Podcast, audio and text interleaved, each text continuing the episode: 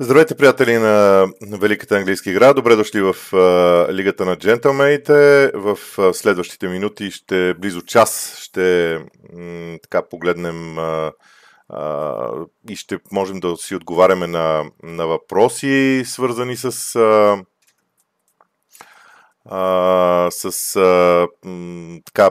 английския футбол в тези моменти. Така че започвам малко по-рано, за да съм сигурен, че всичко е наред с звука.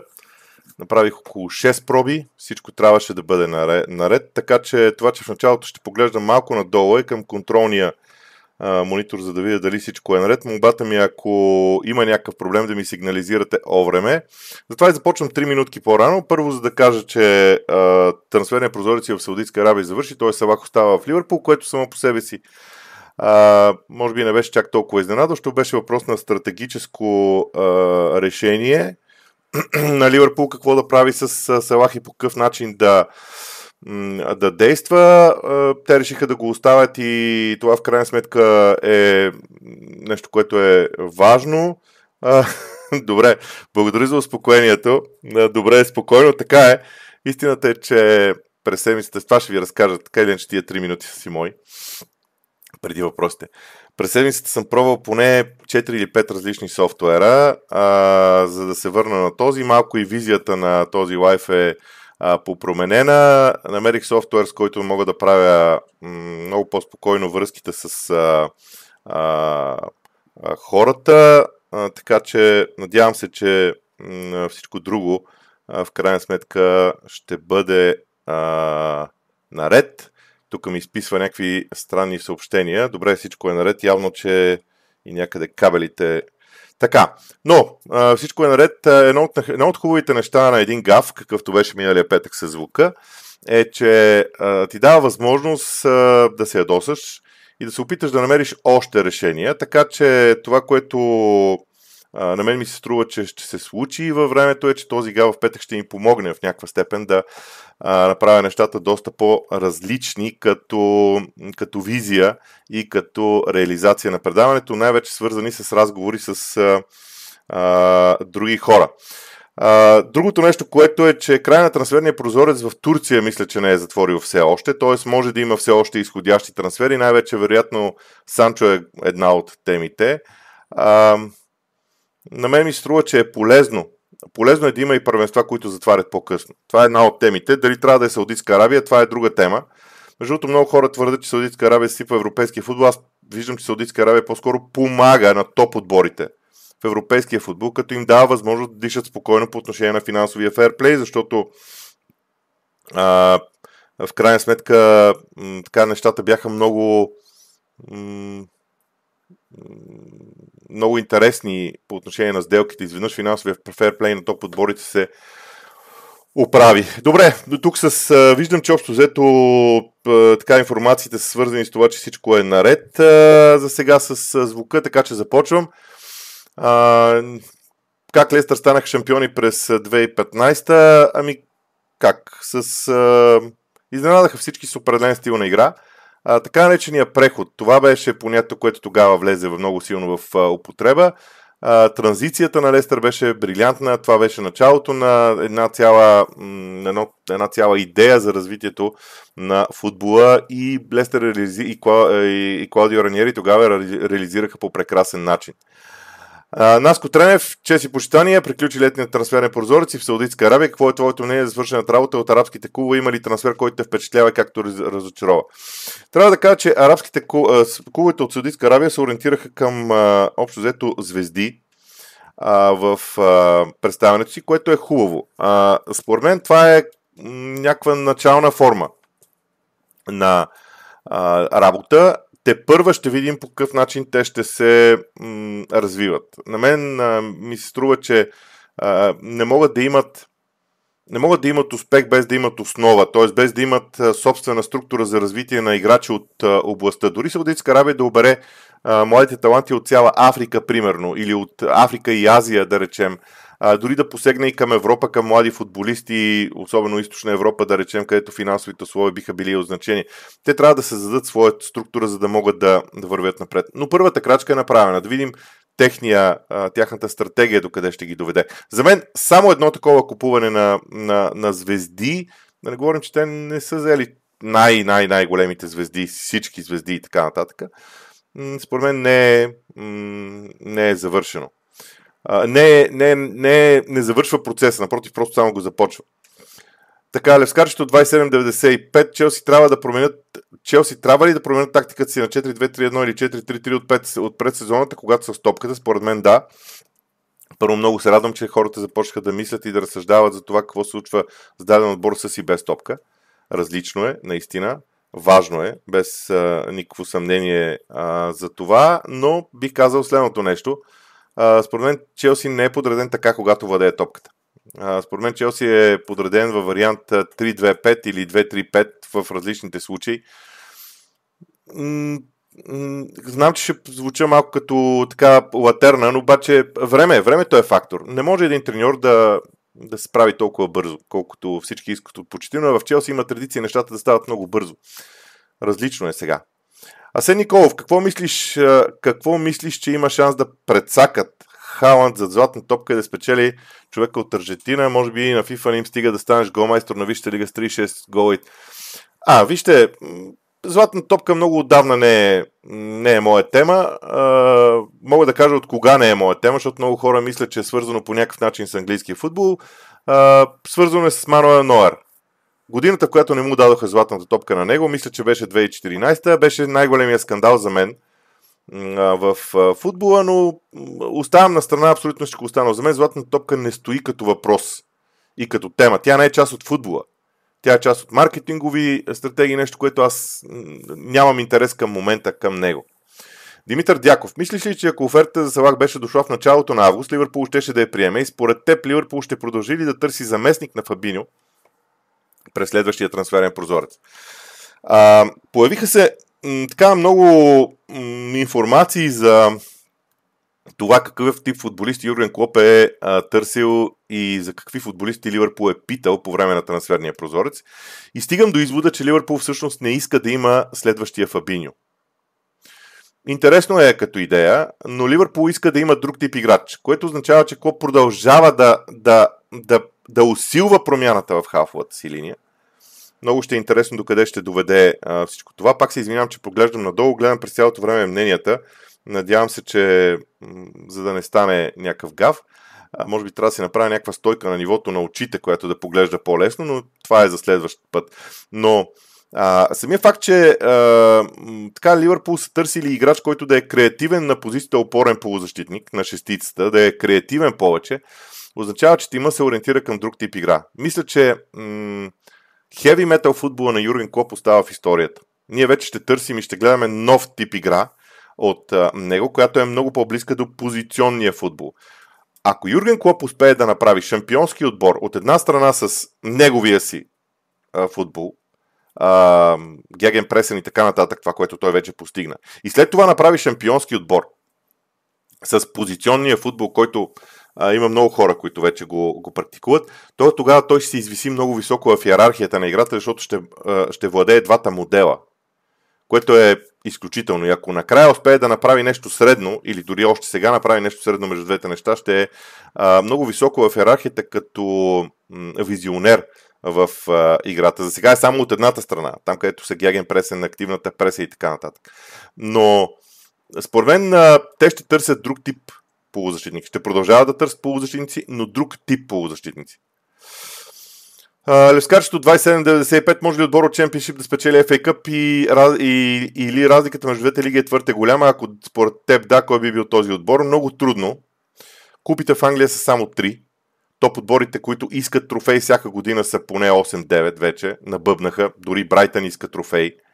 Така че според мен е много трудно FA Cup да бъде спечелен от отбор от Чемпионшип. Не е невъзможно, но е много трудно. Ако не ме лъже паметта, Не са чак толкова много случаите, когато, както се казва, това се е случвало, така че не е тук до разликата между двете лиги, а до наличието на много топ отбори. Асен Милушев. Асем Милушев, чети петък, Тотнъм изглежда много по-стабилен от миналия сезон, въпреки че все още са нямали тежък мач, с изключение на Ман Юнайтед, виждаш ли и като претендент за титлата. Тотнъм са много интересни като стилна игра. Това, което наподобява, това, което Тотнъм прави, наподобява много на играта на Арсенал от миналия сезон, от началото на... Не, от края на по-миналия сезон. Мисля си, че имат нужда от още няколко индивидуалности, за да влезат в битката за титлата. Но на мен много ми допада стила на Постекоглу. На мен много ми допада работата на Постекоглу вътре в клуба като култура. Това е нещо, което трябва да отличим. За мен Тотнъм е толкова силен в момента, най-вече заради културата, която Постекоглу успява да наложи. Сега може и да не е само Постекоглу, може да са и други хора от Тотнъм като клуб, но културата, която се налага, мисленето, отношението на играчите, дори ако искате влиянието върху феновете и мисленето на феновете, много е впечатляващо за мен. Това е успеха му. Въздържам се от това да ги вкарам все още в битката за титлата. Иска ми се да видя какво ще се случи, когато другите отбори ги разгадаят, образно казвам. Имам предвид анализаторите на другите отбори да разберат какво се случва. GG, как ще изглежда халфовата линия на Ливърпул и Гравенберг, като шестица ли ще или някой от другите? Не мога да кажа. Аз съм изненадан, че Макалистър продължава да играе като шестица, което означава, че Юрген Клоп има на ум нещо по-различно. Това, че той не търси профил като този на Фабиньо, за което вече говорихме, е от съществено значение, защото означава нов стил на игра. Със сигурност. Това е другото нещо, което на мен ми прави много солидно впечатление и аз така съм очарован, нека тази дума да намеря, от идеята на Юрген Клоп да търси още нови неща. За момент ми изглеждаше така, сякаш той беше спрял в развитието на Ливърпул. Сега нещата са много силни. Може би за това се дължи пълната промяна в халфовата линия, която това лято се случи. Пламен Генчев, какво мислиш за ситуацията с Санчо в Юнайтед и реакцията му? Смяташ ли, че това е нормално и какво мислиш, че би станало, ако това се бе случило преди 20 години, да кажем? Сега, това не може да се случи преди 20 години, защото тогава поколенията са много различни. Настоящото поколение футболисти е много самохаресващо се. Не искам да използвам думата самовлюбено, защото тя носи друго послание. Самохаресващо се. И смятам, че този тип играчи може би имат нужда от друга посока на развитието си. Иначе мога да кажа, че за мен ситуацията в Ман Юнайтед е малко объркана. Между другото, вчера попаднах на един твит, в който бяха изборени всички организационни гафове в Юнайтед. Защото сега и с Антони се създава определена ситуация около Антони. И не знам дали в един даден момент Юнайтед няма и не е да изпусне от контрол.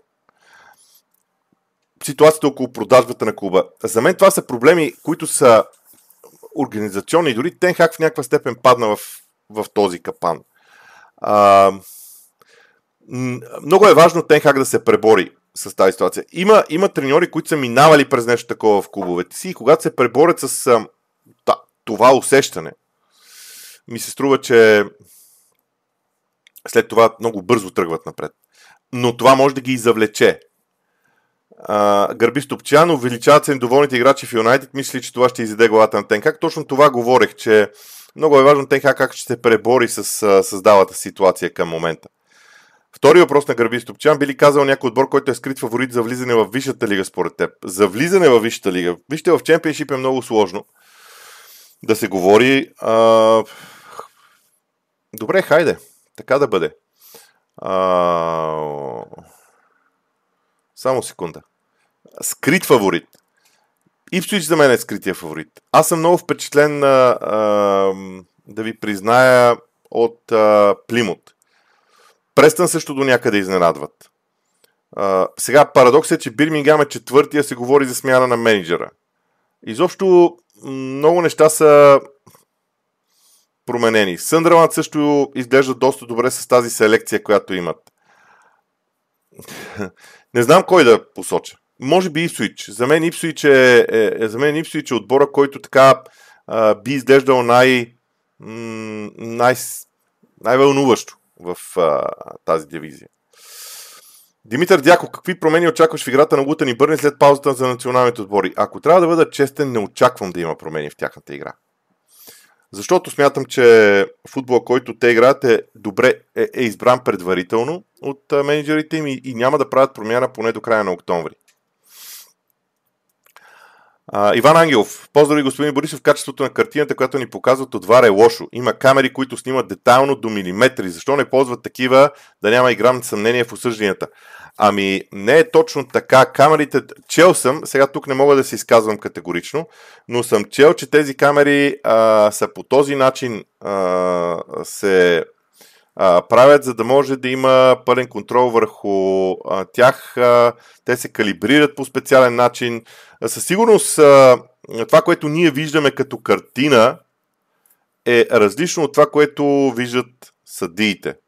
Защото съдиите, тази картина, която ние виждаме, съдиите са я манипулирали. Има едни шатели, с които се манипулира. Това е вече много телевизионен термин, влязох в него. Картината, която те виждат е една, а картината, която ние виждаме след като те манипулират е друга. Така че не се съмнявайте в качеството на картината. Качеството на картината им е наистина добро. Даниел Бош, смяташ ли, че така наречения бокс в средата на терена се превръща в идеология на съвременния футбол? Виждаме, че Гвардиола го наложи, Артета и Шави също. Да, на този бокс, между другото, би могъл да бъде по различен начин формулиран. От едната страна могат да са 2+2, което е чистия бокс, класическия.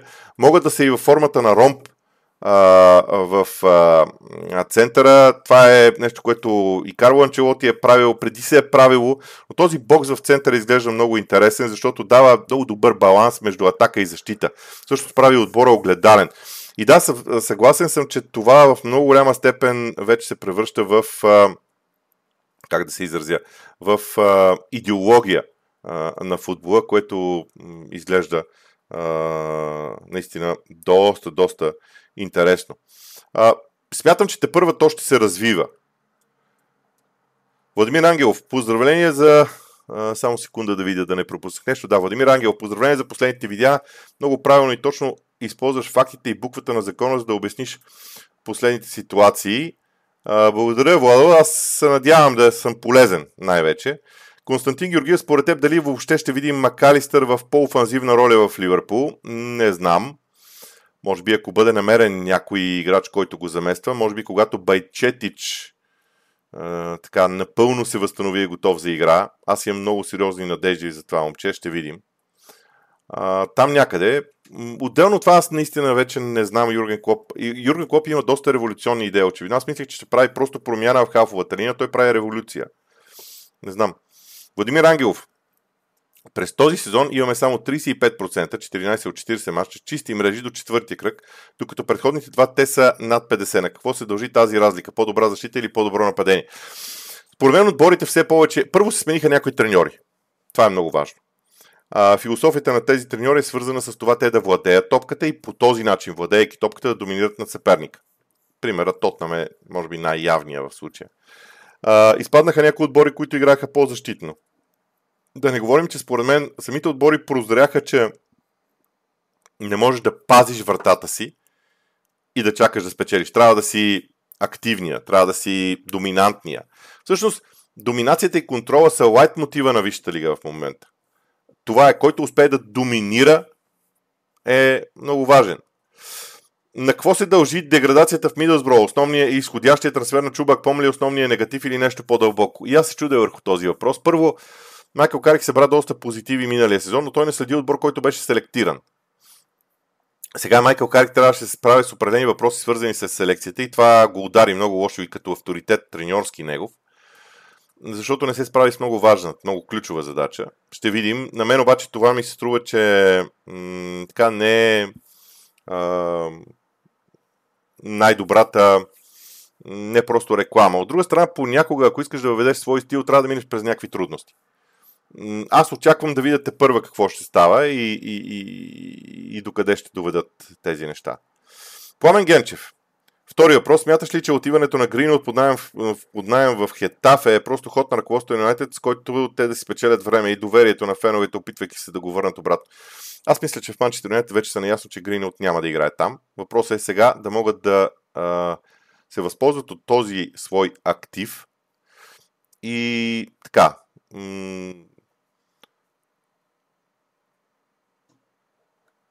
Така че според ще искат да го продадат. Веселин Светославов. Върнах положението на Хаверс поне 50 пъти и няма никаква дуспа. Не знам защо продължаваш да твърдиш, че такава е имал. Отделно ти и колегите ти говорите неща, които седите признават, че са сгрешили. Не знам как да отговоря на това. Тоест аз нямам право да имам мнение по тази тема. Вероятно. Те съдиите имат различни мнения. Главният съди едно, после го поправиха. Окей, съгласен съм. Аз продължавам да смятам, че такива дуспи, каквито са на Хаверц, сме гледали много миналия сезон. Ако този сезон са го променили съдиите, със сигурност не са го казали публично. Сега го показват публично и всичко ще бъде наред. Колкото неща, какви говоря, не знам. Аз лично анализа на дуспата на Ман Сити смятам, че го направи доста точно и след това Хауърд Уеб повтори почти същите неща. Не знам, окей, решавате, че така, какво да кажа, нямам мнение. Окей, добре. Иван Ангел, втори въпрос. След мача с Арсенал, как смятате, че ще се впишат новите попълнения в Юнайтед? Аз лично се радвам, че Скот Мактомини остана, защото той носи типичния дух на Юнайтед. Въпросът е Скот Мактомини как ще бъде използван и кога.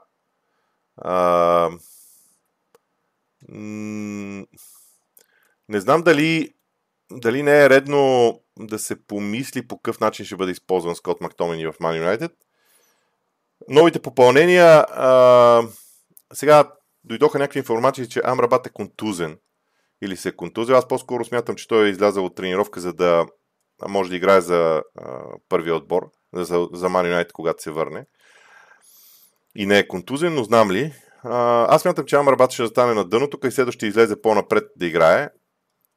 Малко ще отиде на фланга и Ман Юнайтед ще стане по-позиционен отбор с тези, ще играят по този начин, по който играх също Арсенал, само ще са по-силни отбори, когато искат контратакуваш стил. Амрабат ще даде доста широко разнообразие на възможностите, които Тенхаг да използва. И така. Иван Карайванов. Оправдани ли са експерименти в такъв мащаб от Артета, при положение, че срещу Сити е нужно изключително постоянство? Гони ли са наистина титлата или се жертва един сезон в името на обиграване? Според мен не. Това според мен не са експерименти. Това е целенасочено търсена стратегия, която трябва да бъде развита. Между двете неща за мен има разлика. Тази стратегия е бъдещето на Арсенал и не са експерименти. Търсения може да кажем, експерименти не, за мен. Иван Карайванов, втори въпрос. Напоследък играта на Ник Полп ми се струва някак нервна. Нещо, което на момента се забелязваше и през миналия сезон. В този ред на мисли смяташ ли, че е достигнал пълния си потенциал? Ник Полп е вратар с изключително интересни качества. Вярвам, че той е много добър шутстопър. Играта му с крака не е на ниво. В един момент Нюкасъл ще има нужда, вероятно, от друг вратар, но този момент още не е дошъл, със сигурност. Дервен е, защото трябва да прави много неща, различни неща в тези моменти. Тези неща вече са по-трудни. Виждаме, между другото, че има 216 души в канала, които ни гледат в момента, с 50 харесвания. Дайте да ги увеличим. Освен това, аз обещавам, че ако харесванията са много, защото много хора ме съветват да пусна само сабскрайбърите на канала да имат право да задават въпроси, и това е следващото нещо, което може и да направя. Може да го направя не за друго, защото въпросите са страшно много. От друга страна нямам гаранция, че въпросите ще намалеят. Напротив, може би сабскрайбърите така или иначе задават въпроси, така че ще видим. Но това е другото нещо около канала. Наско Тренев, втори въпрос. Можем ли да прибавим към трансферите на годината и Джеймс Мадисън? Това момче прави до този момент много добро представяне с бялата фанелка и пасва идеално в тактиката на Постекоглу. От гледна точка на Тотнъм със сигурност. От гледна точка на Висшата лига, но ще Може би още е рано. 4 кръга са. 4 кръга са. Но от гледна точка на Тотнъм без никакво съмнение, защото Мадисън се оказва лидера на Тотнъм в този момент. Иван Киров, най-нормалното нещо е след Требъл Сити да са фаворити за всеки турнир. Въпросът ми е, има ли според теб някой английски отбор шанс да спечели европейски клубен турнир? И ако да, кой?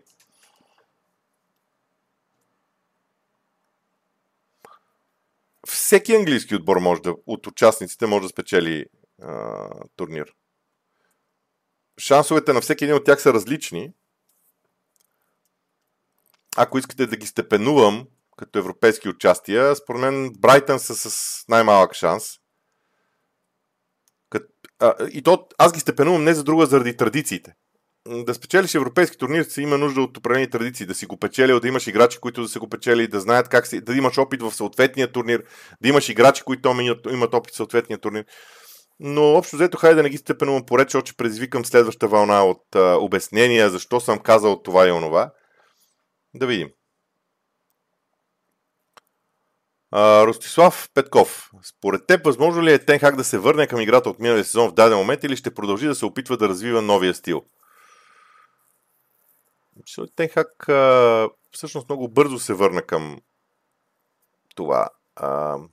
Вижте, Тенхаг иска да има един Ман Юнайтед, който да може да му играе на контратака, когато е необходимо, но да може и да разиграва. Двете неща много трудно. В крайна сметка. Ще видим. На мен ми се струва трудна работа. Моделирането на двете неща едновременно. Но той ще се опита да го постигне. Да видим как. Привличането на Амрабат е много интересен белег за това, което предстои да се случи в Ман Юнайтед. С желаната титла са се поздравявали Фъргюсън, Далглиш, Мауриньо, Анчелоти, Манчини, Раниери, Конте, Пелегрини, Гвардиола и Клоп. Да, Венгер не е печелил. Никога до сега обаче със спечелването на този трофей не се е похвалил английски треньор.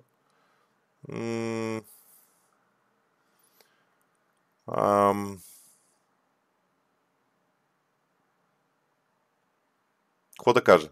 Англичаните имат проблем с треньорите. Това е факт. Веселин Светославов. Слушах и колегите от Англия и те не си позволяват такива коментари, както ти, Врачката и Жоро. Емоцията споделяте в ефир. Не е професионално да казвате кое е дуспа, картон и прочие.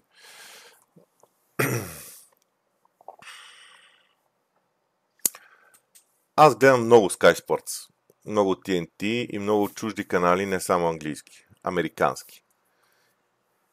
Това, което говорите, е откровенна лъжа. Аз нямам нищо против. Просто казвам, че е лъжа. Колкото да обидите към хората и така нататък, падате на много ниско ниво. За съжаление, падате на много ниско ниво, но всеки сам си избира какъв да бъде и какво да прави. Това обаче е предупреждение, защото обидата към моите колеги, аз няма да я търпя. В този момент няма нито един човек, който е баннат от този канал, но и обидите към мен също много-много не ме притесняват. Но ако обиждате колегите ми, може да сте първия в този случай. Мен може да ме обиждате колкото искате в случая. След което може в Twitter да ми пишете най-милите думи на света и така нататък. Много е готино, когато в Twitter един човек пише едно, после друго и така нататък. Няма да ви отговоря, защото това, което пишете, е лъжа в тези моменти. Ростислав Петков. С идването на Хойланд според те Рашфорд ще стане ли по-ефективен? Би трябвало, защото логиката е Хойланд да спринт... Логиката е, че физиката на Хойланд би трябвало да държи много близо един до друг.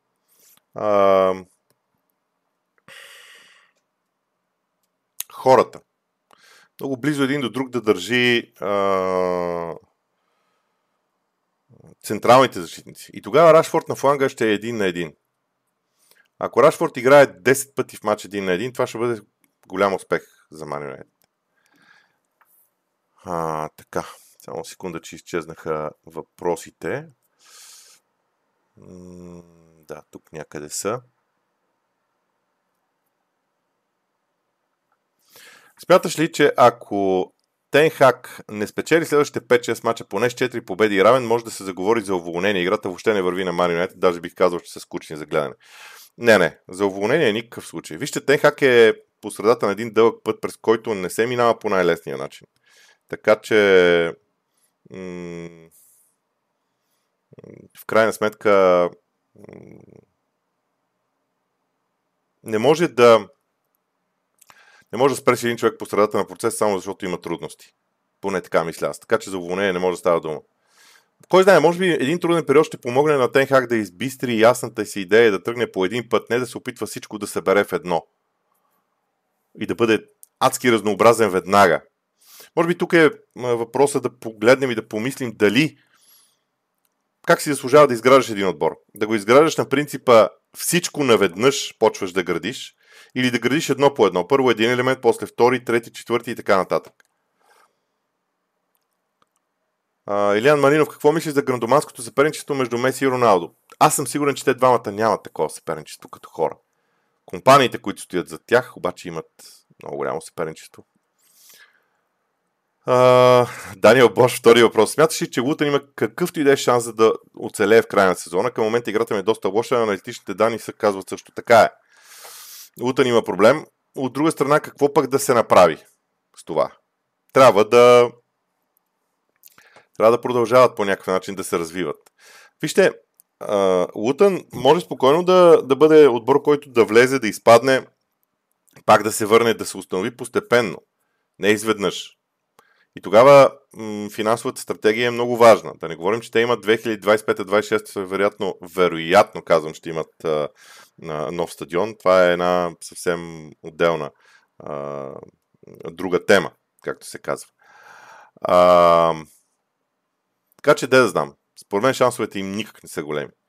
Красимир Динков, може ли Чарли Патино да бъде заместника на Партей? Изглежда, че с Луконга нещата май не потръгват след някой друг сезон и съответно да има важна роля и да пак да се опре до купуването на играч. Всичко е възможно на този свят, казвам аз. Въпросът е играча какво иска. Мисля си, че при Луконга характера е най-големия проблем и това, че той иска много бързо да му се случат нещата, да получи титулярното място и да си го държи. Не, това е по друг начин може да стане с тренировки, с игра и така нататък. Днес има много интересни думи на Тросара някъде казани, в които казва, че Артета иска от играчите си да възприемат тренировките като матч и във всяка една тренировка да искат да бъдат перфектни, да искат да побеждават. Нео, по какъв начин е най-ефективно да се противодейства на клубове като Сити и Ливърпул? Да кажем, че на контратака се играе срещу тях, за мен е грешка, пак да държиш топката не е лесна работа. То това е майсторлъка. Сега, различни са, първо трябва да кажем, че Ливърпул и Сити са различни. Категорично са различни. Ливърпул ще ти позволи да владееш топката. И ще те дръпне към центъра на терена, на контратака ще бие. Сити също се опитва нещо подобно. Между другото, сближаването на идеите на Клоп и Гвардиола е много интересно за мен, като тенденция, като цяло. Но да знам.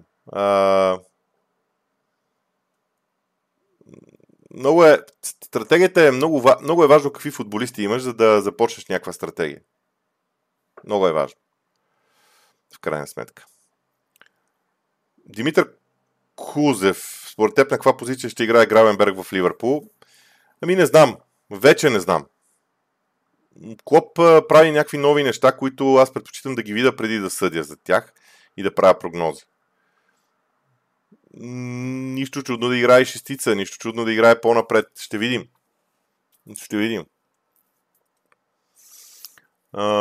Какво мисли за Гвардиола като треньор на Англия? Един чудесен план, който според мен няма да се осъществи, колкото и пари да има футболната асоциация на Англия. Но аз мятам, че Англия може да се прицели в Гвардиола за първенството 28 година, което ще е в Англия. Здравко Пеев, какво ти е мнението за Бето? Какво е мнението за Бето? Аз съм много впечатлен от него. Това е футболист, който прави нещата изключително лесни да се случват. Което мен ме кара да мисля, че би могъл да бъде много полезен за Евертън. Пасва много добре на Евертън. висок футболист, който може да играе с гръб към вратата, за височината си има феноменална скорост, той не е най-бързият на света, но за височината си има феноменална скорост. Двамата с Докоре са много подобни, Докоре показа, че има качествата да играе на тази позиция. Като присъединим и Унана към тях, тогава става още по-страшно физически също Евертън. Много ще е интересен матч също Арсенал, който предстои. Иван Петров. Как мислиш, Почетино ще започне да решава проблемите на Челси срещу отбори, които се защитават с 10 човека в наказателно поле, и Нотингам и срещу Уест Хем се видя, че имат проблем. Така, имат проблем. Това е факт, но пък от друга страна какво да направим в крайна сметка. Така че не ме притеснява, понеже гледам и другия чат, хора, не се занимавайте един с друг в лайфовете, който каквото иска да казва и така нататък. Аз искам да кажа само едно нещо, че никога не си спомням в живота си да съм виждал Веселин Светославов. Не си спомням да съм го виждал. В Twitter имаме някакъв контакт, но аз не съм спомнил. Ако съм го виждал, се извинявам. Така че Челси в наказателното поле ще има нужда от това да има определени атаки срещу Уест Хем, в които много ясно се вижда как Челси атакува наказателното поле. Това ще бъде модела. Да намери начин Челси да атакува наказателното поле. Нео, втори въпрос. Ситуацията с Юнайтед последните 10 години е пряк път надолу, като имаше лъч светлина при Оле, но отговорността е голяма и Тенхаг след този сезон ще отговаря на много въпроси. Да, но чак след този сезон. С това съм много съгласен. Аз помните, че колко съм защитавал Оле Гунар Солскяр. Защото да си треньор на Юнайтед не е просто необходимо да си добър специалист. Необходими са много други неща. Много други неща. Оле Гунар Солскяр можеше да носи тази отговорност. Константин Георгиев, втори въпрос. Чуват се слухове, че покрай прекратяването на продажбата на Ман Юнайтед, катарците се оглеждат в Ливърпул. Как според теб ще реагират привържениците от самия град на подобна сделка? Ами първо, сделката на Ман Юнайтед, доколкото аз разбирам, не е прекратена.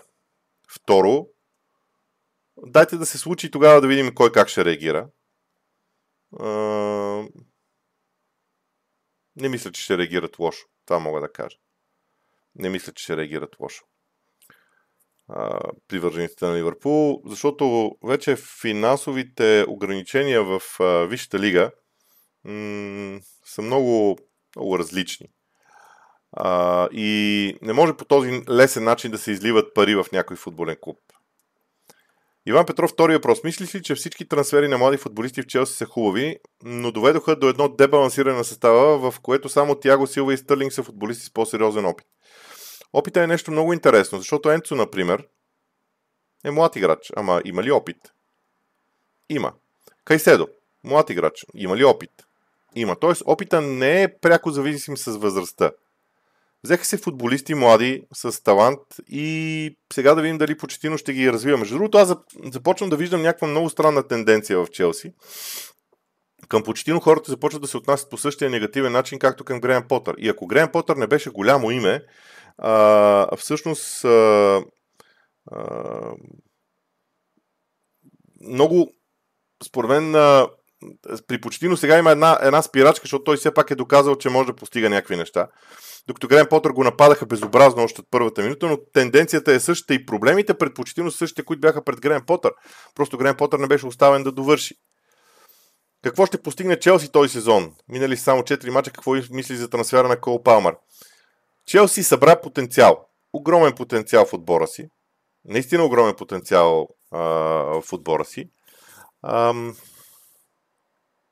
Но не знам това до какво ще доведе.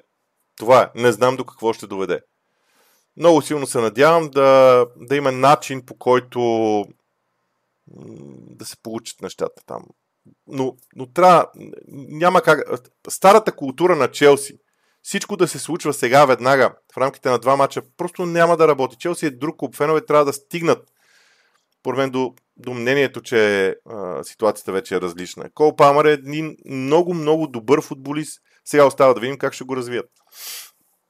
Нео, Постекоглу, мисля, че е втори въпрос на Нео. Постекоглу с неговия стил щеше да просперира в Юнайтед. Не мисля, че футболистите на Тотнъм са по-добри като индивидуалности, но тренера има топки и поставя стандарт. Тенхаг залага на сигурност. Това винаги ме е карало да се чувствам много неуверен в отговорите, защото да да поставите един треньор, да извадите един треньор от една среда, да го поставите в друга среда, не означава веднага, че това е печеливша стратегия. Според мен. И именно поради това смятам, че не можем да разсъждаваме по този начин. Просто не можем да разсъждаваме по този начин. Да, аз също харесвам Постекоглу, но никой не знае дали проблемите, с които Тенхаг... Защото при Постекоглу се случиха няколко важни неща. Първо, клуба бе готов да се раздели с доста от играчите в Тотнъм и това и го направи. Раздели се дори с Хари Кейн, което махна напрежението от отбора. При Тенхаг не беше точно така. Така че аз не бих влизал в такива сравнения. Красимир Динков, втори въпрос. Между другото, изключително съм благодарен на всички, които пишат, че въпросът им е втори, за да не мисля аз тук това първи или втори въпрос и да спазваме правилата. Не рискуват ли Бърни с привличането на толкова много играчи? Предното лято, тази зима и сегашния летен трансферен прозорец и както се вижда самия отбор с компании вече във Висшата лига? Ми Бърни също е тръгнал по някакъв свой път. Този свой път не мисля, че ще е много лесен. Както се казва, за мен лично те просто ползват своята идея за футбола. Дали е грешка или не, дори Бърни да изпадне, това може да не е грешка. Защото това е една част от една дългосрочна промяна. Бърни не може да съществува в тези условия на Висшата лига, ако не се инвестират много пари. Собствениците не искат да инвестират много пари в Бърни, т.е. те трябва да работят по някакъв различен модел. И компания се опитва да работи по този различен модел. Така че, дали е успешен или не, ще го определи, според мен, не класирането, а финансовото състояние е успеваемостта на Бърни. Така си мисля. Да, благодаря на Наско Тренев, харесайте на клипа и се абонирайте за канала. Разбира се, абонирайте се за канала. Недялко Неделчев, здравейте господин Борисов, възможно ли е Арсенал да пострада от овертинкинга на Артета, както осъждаха Пеп след преди време за неуспехите на Сити? Неуспехите на Сити общо взето са с 5 титли в 6 години. Така че ако Артета постигне 5 титли в 6 години, халал да му е овъртинкването. Но разбирам подтекста на въпроса ви и моят отговор е не. Ще ви кажа защо не. Защото всеки отбор трябва да се развива. Не можеш да спреш на едно място. Не можеш да спреш на едно място. Според мен Ливърпул си позволи преди време да спре на едно място и излезе от топ 4. Заради контузиите също бяха фактор, но спряха на едно място чисто тактически, докато оправят някои проблеми вътре в клуба си. Там имаше също продажба. Това не е упрек към Клоп, упрек към управлението на Ливърпул. Сега нещата ще се нормализират, но според мен Арсенал просто трябва да върви напред. Просто трябва да продължи да върви напред. Благодаря на всички, които харесаха и този епизод. Михаил Михайлов, споделящи мнение, че в желанието си Артета да започва мачовете с Хавърт се налага да разменя много позиции на играчи и това води до извънредно объркване и съответно по-низко качество в играта.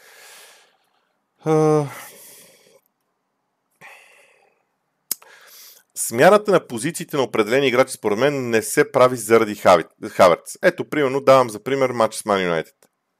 Вижте линията на защитата. Формално погледнато тя е същата като личности и като миналия сезон. Функциите е малко по-различни обаче. Деклан Райс също. Аз бих казал, че Деклан Райс може би дори диктува нещо подобно също. Така че ще е интересно. Но аз не смятам, че... Знам, че всички са се фокусирали върху Хаверс, но Хаверс не е чак толкова важен. Не е чак толкова важен елемент от играта на Арсенал, който сега всички гледат. Той просто е един елемент от една система. Всички са се фокусирали в него, ама системата сега показва скърцане и в други елементи. Някои, които са златнички, дори образно казано. До кога ще виждаме Тросар на пейката? Хубав въпрос също. Не могат всички да играят. Не могат всички да играят. Ще му дойде времето и на Тросар, убеден съм. Но трябва да кажем, че и Мартинели повиши много качеството в играта си, така че става сложно. Куцо Кьорово баце. Бой, поздрави, защото Челси продължава да копае дъното и на мен така ми се струва. Аз съм на друго мнение, ама знам ли вече? ще видим. Какво мисли за Ливърпул и програмата пред тях? Каква пък е програмата на Ливърпул? Дайте да я видим тази програма на Ливърпул. Че аз може би съм изпуснал нещо. Програмата пред тях. Сигурно имат някакви тежки мачове. То няма как да няма тежки мачове. Гости на Увърхемптън, гости на Ласк, домакини на Уестхем, домакини на Лестър, гости на Тотнъм и... Не мога да кажа, че програмата им е нещо извънредно, но вижте, Ливърпул е процес, е отбор в развитие. Няма нищо лошо, този отбор в развитие ще върви, ще се развива и ще гледаме. Аз лично на мен е много забавно развитието на Ливърпул, признавам, много ме е любопитно докъде ще стигнат нещата. Гледам нюансите във всеки един матч, много са интересни. Много е интересно само дали е вярно това, което не мога да установя, по-скоро смятам, че не е вярно.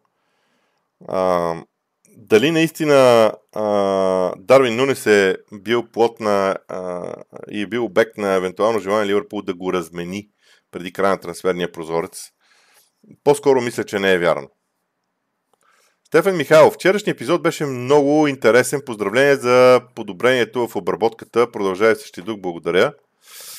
Емил Димитров, днес пътувам за Полша, където утре ще гледам на живо Англия. Какви са очакванията ти като цяло за отбора до Европейското първенство? Очакванията са ми да видя малко по-широк състав, с малко по-смели различни действия на Гарет Саутгейт. Англия постигна едно добро ниво на игра. Поздравление, между другото, че гледате Англия в Полша. Прекрасно е. Поздравявам ви. Но очакванията ми са свързани по-скоро с това да видя вече различни неща, а не просто нещо друго, образно казано. Така че според мен нещата са... Трябва да се търси разнообразието. Алпер Алиев, какво мисли за представянето на Ливърпул до момента и могат ли да бъдат в топ 4? Могат. Баланса между защита и нападение е много интересен, много любопитен, така че да видим. Любомир Бочев, извинявам се. Смяташ ли, че Арсенал не се е откъснал напълно от посредствеността си в последните години? Нито един клуб не може да се откъсне от историята си. Нито един клуб не бива да се откъсва от историята си, трябва да се учи от грешките си. В този ред на мисли е по-добре да не се откъсва от този период. Така мисля. Да го помни и да върви с него. Арсенал просто върви напред, но няма как да штракне с пръстената ръка и всичко да се промени. Няма как да стане. Михаил Михайлов, според теб от мачовете до сега завелязва ли се някакъв по-прагматичен подход от Арсенал за печелене на мачовете, спестяване на сили и победа, чрез колкото се може по-малко изразходване физическа енергия? Не. Според мен Арсенал просто не функционира все още по най-добрия начин. Аз и преди началото на сезона изказах подобно съмнение, за жалост се оказах прав. Арсенал не играе достатъчно добре. Димитър Томов, като фен на Ливърпул, много съм изненадан от старта на сезона, очаквах по-малко точки. Между другото, аз също очаквах по-малко точки от Ливърпул, трябва да го призная. Причината беше липсата на Фабиньо.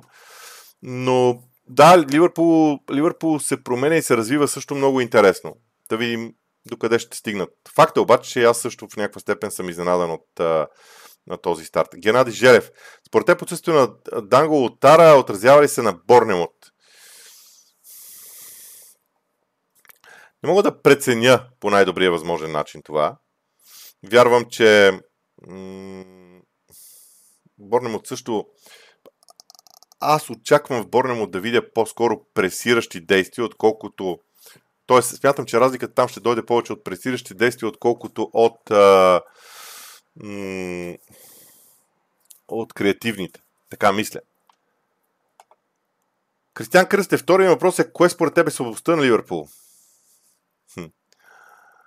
Може би... Аз пак ще кажа, баланса. Баланса между защита и нападение. Оправи ли го Клоп? Ливърпул много бързо ще започне да функционира страшно добре.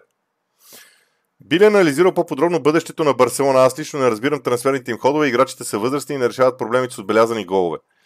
Ми аз не бих се нагърбил с идеята да анализирам Барселона по две причини. Първо, не познавам достатъчно добре културата на клуба. Второ, смятам, че там Шаби се опитва да маневрира с страшно много неща и не знам до кога ще успява да го прави. Освен това, финансите им са в много интересно положение. Аз не разбирам логиката. Те променят и стадиона. Може би след като стадиона бъде реновиран, ще е по-различно положението. Ще могат да започнат да печелят повече пари и така нататък. Ще видим. Алпер Алиев, на какво се дължат лошите резултати на Нюкасъл? Ами, клуба и най-вече менеджера май се опитват да правят много големи крачки напред. Еди Хау е така вълнуващ, но според мен Еди Хау е как да кажа, рискува страшно много и на моменти показва дори страх. Ето срещу Ливърпул, например, при положение, че оттаваш човек повече, ставаш по-пасивен. Не играй по същия начин, атакувай Ливърпул, вкарай го в неговата половина. Окей, ясно е, че бързината на Салах и на Дарвин Нунес е опасна, но тя беше опасна и при 11 на 11, защото тогава играха по един. Това са неща, които може би всеки един менеджер трябва да преживее, за да анализира и да преодолее в последствие, както се казва. Жеко Стойков, поздрави, като си имам предвид играта на Антони срещу Арсенал миналата седмица, какво мисли за изгряваща звезда на българския? Нямам идея за кого ми говорите и нямам и намерение да коментирам това. Какво е мнението ви за опадъка на българските стадиони? За българските стадиони? И това е толкова голяма тема, че направо по-добре не я почваме. Тя е свързана с законите на страната, с начина на управление на спорта, с начина на управление на много други неща. Нико вече зададе два въпроса, този е третия. Иван Стоянов, мачове, в които по-силен отбор владее инициативата, темпото на мача, умишлено връща топката назад и подобни приеми, самия матч им става малко скучен. Често това прави и Ман Сити. Какво е твоето мнение? Така е. Не го отричам, така е. Проблема е, че проблема за мен е, че важна е победата. Важна е победата. Съжалявам, но е така. И те го правят заради това. Целта е да не се губи топката, най-образно кажа, защото когато не губиш топката, противника няма възможност да те атакува. Толкова много подходът е дефанзивен, но има го в играта и щом носи необходимите резултати, всичко е наред. Дидо Колев, има ли кастинги за спортни журналисти в Диема? Това са въпроси за телевизията, на които обаче нямам намерение да отговарям, защото това не е канал, който има за тази цел. Иначе, и ще го направя, като казах, че няма да отговарям, ще го направя, има да. Изгубил ли е Тенхаг уважението на играчите си? Не стигайте до тия крайности, чакайте сега. Тенхаг е един много силен треньор, много качествен треньор. Така че не стигайте не дейте да вървите в тия посоки, в тази посока. Тенхаг има нужда от време.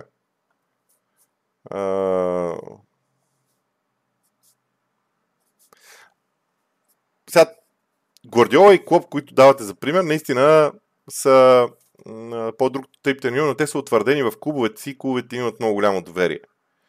Тенхаг е втора година в Ман Юнайтед. Дилян Манев, моля да обясниш как е възможно да се вземат само 3 милиона за Никола Пепе. Къде е проблема в цялостната политика на Арсенал за изходящите трансфери? Просто когато клуба беше управляван от един триумвират на върха, който след това беше много грубо уволнен от собствениците, сътвориха една камара глупости. Единственото позитивно нещо беше купуването на Салиба, но бяха на път и отношението на Салиба към клуби да развалят. Но просто това е остатък от една грешна политика. Понякога, когато направиш грешка, трябва да дигнеш ръка, да кажеш направи грешка и да продължиш напред. Това е. Дидо Колев, как може да се оправят проблемите в Лийдс? Никаква идея. Аз смятам, че търпение. Търпението е добър отговор на всяко нещо. За мен е добър отговор на всяко нещо. В случая. Как очакваш да се справи Ман Юнайтед в Шампионската лига и ще бъдат ли разгромени от Байерн? Аз между другото смятам, че Ман Юнайтед ще изиграе много силно Шампионската лига, защото стила футбол, който Тенхаг има, този така наречения контратакуващ модел, би им помогнал страшно много в мачовете в Шампионската лига. Да видим, може пък и да бъркам, но аз съм доста оптимистично настроен към Ман Юнайтед в Шампионската лига този сезон. Така, хора, не губете някой шанса някой да получи отговор на въпроси, като задавате еднакви въпроси. Да, това би било полезно. Би било полезно да поглеждате какви въпроси има пред вас и тогава да задавате своя, защото аз няма как, сам съм, не мога да преглеждам въпросите напред във времето. Все пак до там погодяването ми не е стигнало още. И бихте помогнали, ако това се случва. Виждаш ли някакви подобрения в играта на Ман Юнайтед през този сезон в сравнение с края на миналия? За мен, на мен ми струва, че малко прехода в предни позиции, движението на топката изглежда малко по-интересно, не е по-добро обаче за сега. Играта на вратаря е много голяма промяна и смятам, че малко късно беше взет този вратар. Трябваше по-раничко да бъде взет този вратар и нещата щяха да са по-добри доста по-утрано. Мислиш ли, че с оставането на Салах Ливърпул ще е борбата за титлата? Дано да е така, да имаме борба за титлата между много отбори. Аз лично смятам, че не просто Салах, хафовата линия на Ливърпул ще определи дали Ливърпул ще е в борбата за титлата. Антон Русев, мислиш ли така? Динко Иванов, според теб как ще се справи Вила срещу другите големи отбори и тези с скорост в атаката? Видяхме, че не знае какво да правят срещу Ливърпул и Нюкасъл. Дали Емери ще се справи с това? Трябва да отчетем, че Ливърпул и Нюкасъл са два от отборите, които имат най-бързите нападатели. Вила според мен ще се справи много добре срещу Арсенал. Мисля, че ще се справи добре и срещу Тотнъм. Срещу Ман Сити обаче не знам как се справят срещу Холанд и тези топки зад гърба. Унай Емери трябва да се справи с това. Интересното е, че той е по-наясно от нас къде е проблема и въпреки това не го променя, което означава, че това е цялостна стратегия. Помните ли имаше такъв момент с Клоп? Всички казахме, защо тази защита стои толкова високо и не се мърда в лошите мачове на Ливърпул. И Клоп казваше, не, това е проблема, което до тогава даде информация, че нещата са различни. Тунио, честит петък, на какво се дължи слабия резултат на Астън Вила срещу Ливърпул? Ще успее ли Почетино в тази среда и с тези футболисти? Надявам се Почетино да успее, надявам се всъщност Челси да успее да даде възможност на Почетино да работи, за да видим какво може Почетино, а не след 6 месеца да го поставят под тежко напрежение. Колкото до Вила, Вила вече втори матч се проваля, когато има контузия на централен защитник. Промяната в ситуацията и в средата, в която Астън Вила се чувства в тези моменти е много интересна. Много интересна. И не знам, имам чувство, че това е по-значимото. Те не реагират на променяща се среда. Пламен Василев, от кой отбор очакваш промяна след паузата?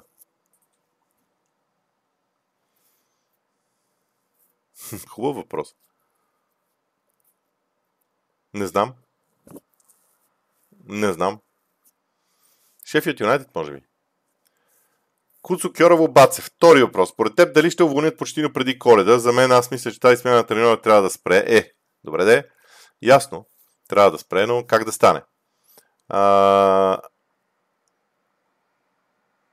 Няма да го вълнат. Така мисля. Първи въпрос на... Това има, не бих искал да го чета, за да не сбъркам. Смяташ ли, че Глейзър се крайно време да продадат клуба предвид загубите вече от половин милиард? Крайно време, ама това е също все едно на някой да каже, ти трябва да си продадеш апартамента. Да, ама той е негов. Проблем. Ивайло Русев, какви са вариантите пред Ливърпул след оставането поне към момента на Салах, евентуална продажба през зимата или оставане дългосрочно в клуба? Вариантите са Салах да изиграе един силен сезон за Ливърпул и след това Ливърпул да взима решение. Дайте да видим какъв сезон ще изиграе Салах. И след това Ливърпул да прецени какво може да направи. Дали да го продава, дали да го ползва още. Има вариант Салах да докара договора си до край също така. Ще видим. Васил Дечев. Господин Борисов, Ливърпул готов ли да бъде претендент за титлата?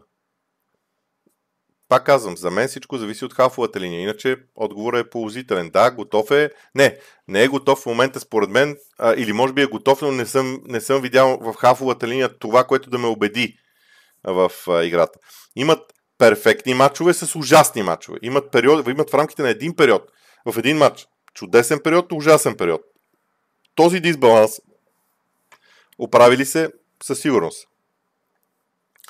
Иван Димитров, би ли обяснил малко за новия формат на Шампионската лига, по-специално за петото място в турнира, което се дава на отбора с най-голям коефициент извън топ 4?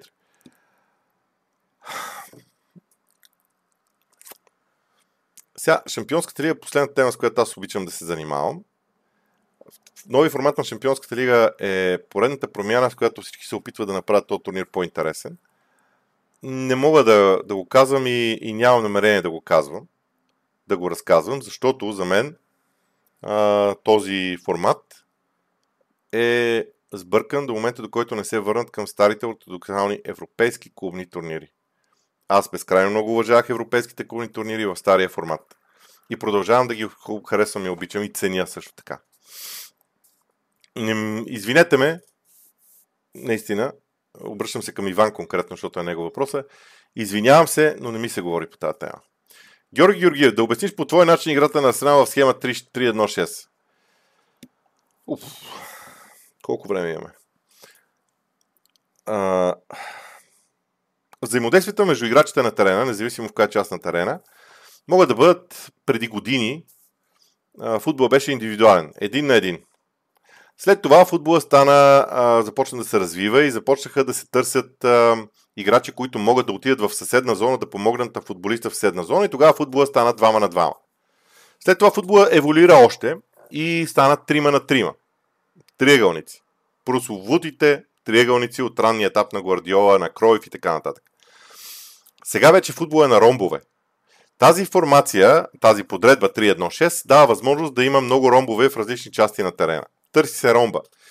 3 защитници, един на дъното, 2 отстрани и опорния халф оформят първия ром. Това е 3-1. Тази шестица, тя може да бъде делена на 3+3, на 2+4 и така нататък. На 4+2. Но идеята е да оформиш ромбове или триъгълници по терена, в някоя зона, в зависимост от всичко останало. Така че не знам дали се справих. Дано съм се справил. Георги Георгиев, да обясниш по твой начин. И това име не мога да го прочета. Втори въпрос. До какво може, ако го напишете на кирилица веднъж, защото вие сте Стабилър Джънгъл, вие може би така трябва да се прочете, но го напишете веднъж на кирилица, да знам как да го чета, и ще го чета името вече. До какво може да доведе цялата сага в Ман Юнайтед? До нищо няма да доведе сагата в Ман Юнайтед. Да знаете, сагата в Ман Юнайтед ще е дълга, защото собствеността на такава огромна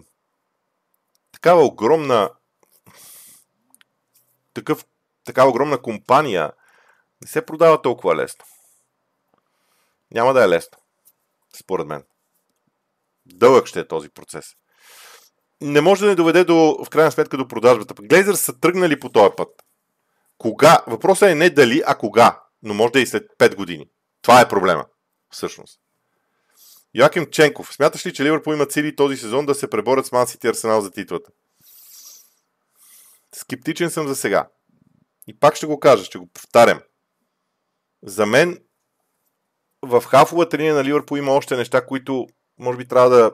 Сега, вероятно, Клоп вече ги е изчистил в главата си и трябва да ги видим ние на терена, но за сега... Има една уязвимост на Ливърпул. Дори също Астън Вила имаше една уязвимост на моменти. Само в определени периоди от матча. Ивайло Русев, очаква ли се Габриел да бъде титуляр срещу Евертън? Много е далеч този матч с Евертън. Дайте да видим какво ще стане в националните отбори, че там, нали знаете, че стават ни контузии. И така нататък. Любомир Гергов, според теб има ли кой да спре Сити за титлата? И ако да, кои според теб са тези отбори и защо? Много отбори могат да го направят. Арсенал може да го направи, има потенциал. Ливърпул може да го направи с това условие, което допреди малко говорех. Ман Юнайтед може да го направи, ако нещата малко се успокоят и ако Амрабат пасне толкова добре на играта. И Тенхаг се успокои, спре с прекалено многото емоции на моменти. Той е изключително качествен треньор, според мен. Емоциите му са странни на моменти. Кой друг бих могъл да спомена? Може би друг за титлата няма. Иво Джуров, както се вижда скамейката на страна, ще успеят ли да се борят на всички фронтове? На теория изглежда добре, на практика трябва да видим. Как ще се отразят контузиите в Реал Мадрид на представянето им през сезона?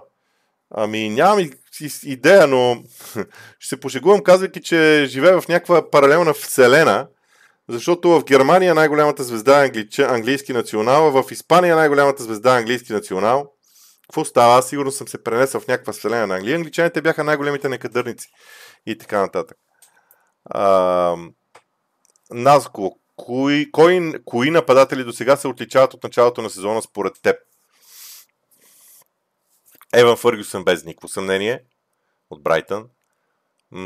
Нкетя. Сега, нали не очаквате тук да ви спомена Салах и Холанд и така нататък? Или Рашфорд, защото те са ясни.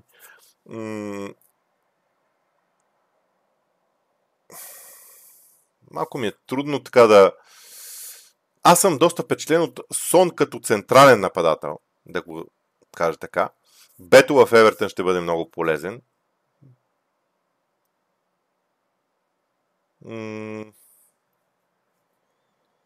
Дарвин Нунес ми харесва много този сезон. Страшно много ми харесва.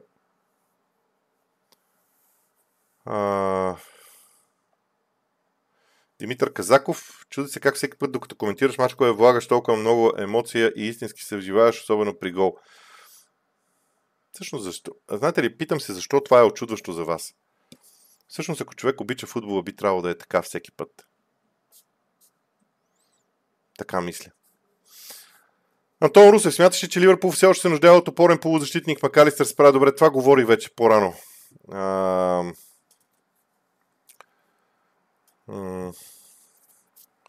Георги Георгиев, втори въпрос, да поговори за полезните неща, които Хаверс направи. Обличането на дефанзивния хаос, започване на преста, отварянето на празни пространства. Еми, какво да го говоря? Те са толкова видни, че ако човек не иска да ги види, значи не иска да ги види просто. Има клип във V-Box с анализ на играта на отборите, в които съм показал точно това. Не знам какво повече да направя, честно казано. От друга страна, аз вярвам, че може би феновете имат право на това мнение. Николай Николов, искам да попитам, нормално ли седите да осъждате едни и същи положения по различен начин? Давам ти пример отменената дуспа в мача на Арсенал и преди това Манионет също Форес. Отменена дуспа в мача на Арсенал и Манионет. Ами, може би трябва да е нормално. Може би трябва да го приемем за нормално. Различни хора са. Това, което трябва да кажа е, че следите в Англия правят огромни усилия в момента да въведат стандарт, което на мен много ми харесва. Т.е. с тези отменения, защото с тази дуспа на Хаверс, която е отменена сега, подобна ситуация ще се случи пак във Висшата лига някъде в някакъв матч. И е изключително важно тя да бъде отсъдена по същия начин. Изключително важно е. Тоест, ако двама защитници се приближават, между тях наминава нападател, те се приближават, но се вижда, че те се дърпат, не искат да го спънат, но контакт има, това да не е дуспа. Аз съм съгласен да не е така. Но когато 2 години преди това бяха давани по този начин, ние инстинктивно си казваме, ама това е дуспа. Тоест промяната на тези стандарти от времето на Майк Райли няма да е лесен процес. Така мисля. Добре, дайте, Николай Николов, дайте да не навлизаме в конкретиките с жълт картон и така нататък, хвърля от топката по терена. Така е, наистина различни ситуации могат да бъдат обсъждани по различен начин. Лазар Атанасов. Охо, 13 часа и 4 минути. Значи трябва да спирам вече. Добре. Още един въпрос. Ще погледа надолу какво друго има като въпроси. Смяташ ли, че си трябва да започнат да гледат отвъд ерата Гвардиола? Според теб какво следва за отбора от към развитие на проекта? Ако не се бъркам, договора на Пепи до 25-та. Поздрави. Гвардиола подписа нов договор, който мисля, че е до 26-та. Но дори да е до 25-та, дали не е до 27-та, и този нов договор на Гвардиола отхвърля една клауза в договора на Холанд. Не знам дали трябва да гледат отвъд, но защо да не погледнат към човек, който да ръководи отбора след Пеп Гвардиола сега, докато Пеп е в клуба? Това се питам. Кой би бил най-добрият вариант? Дали не може да дойде да работи с Гвардиола? Толкова добър треньор, няма да иска да стои отстрани. Но това е положението. Васил Дечев, втори въпрос. Как се струва проекта на Нотингам Форест? Могат ли да се класират в горната част на таблиците и още нямат потенциал за такива резултати? Вижте, Нотингам Форест просто трябва да изкара сезона достатъчно стабилно. Това са всички въпроси за сега. Повече от час и 10 минути вече продължаваме. Така че ще погледна въпросите надолу. Да видя дали има нещо, което е много драстично различно от това, което до сега сме говорили.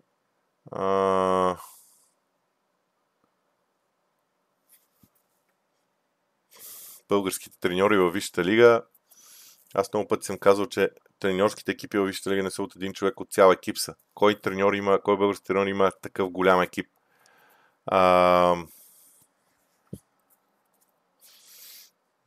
Добре.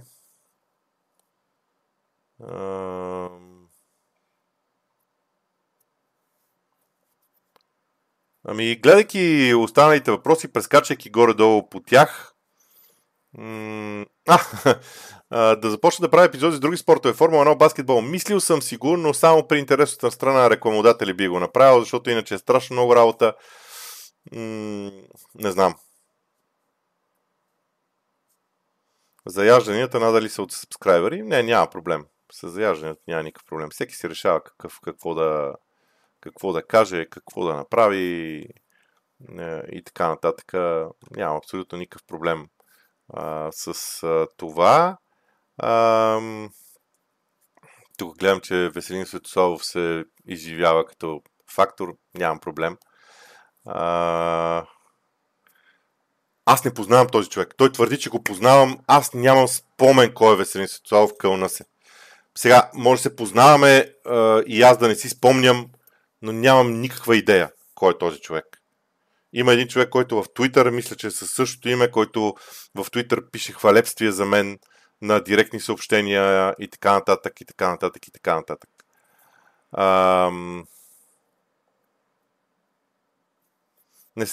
Няма смисъл от тези разговори. Гледам, че се върват някакви разговори между хората. Няма...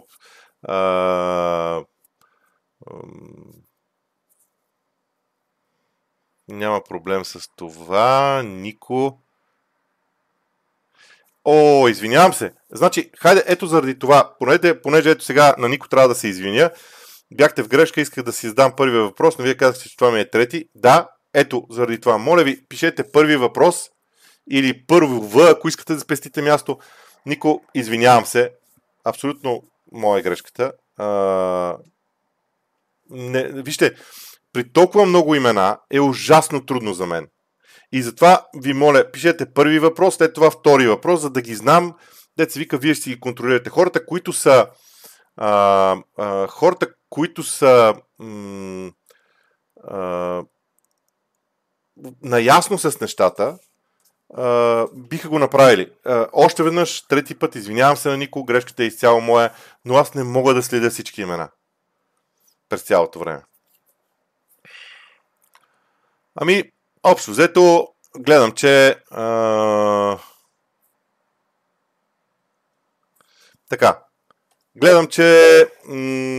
това са всички въпроси, така че ще спра до тук с днешния лайв. Надявам се, че ви беше приятно. Ще продължим с съдържанието в канала ни в бъдеще. Май мина без проблеми с звука, което беше хубаво. Това е една голяма победа за мен. Хубав уикенд ви пожелавам и следващата седмица ще продължим с съдържанието в каналите ни, в всичките ни платформи, в YouTube, в GongBG, в VBOX 7, в Spotify. Може да ни гледате, така че мога да ви пожелая просто приятно.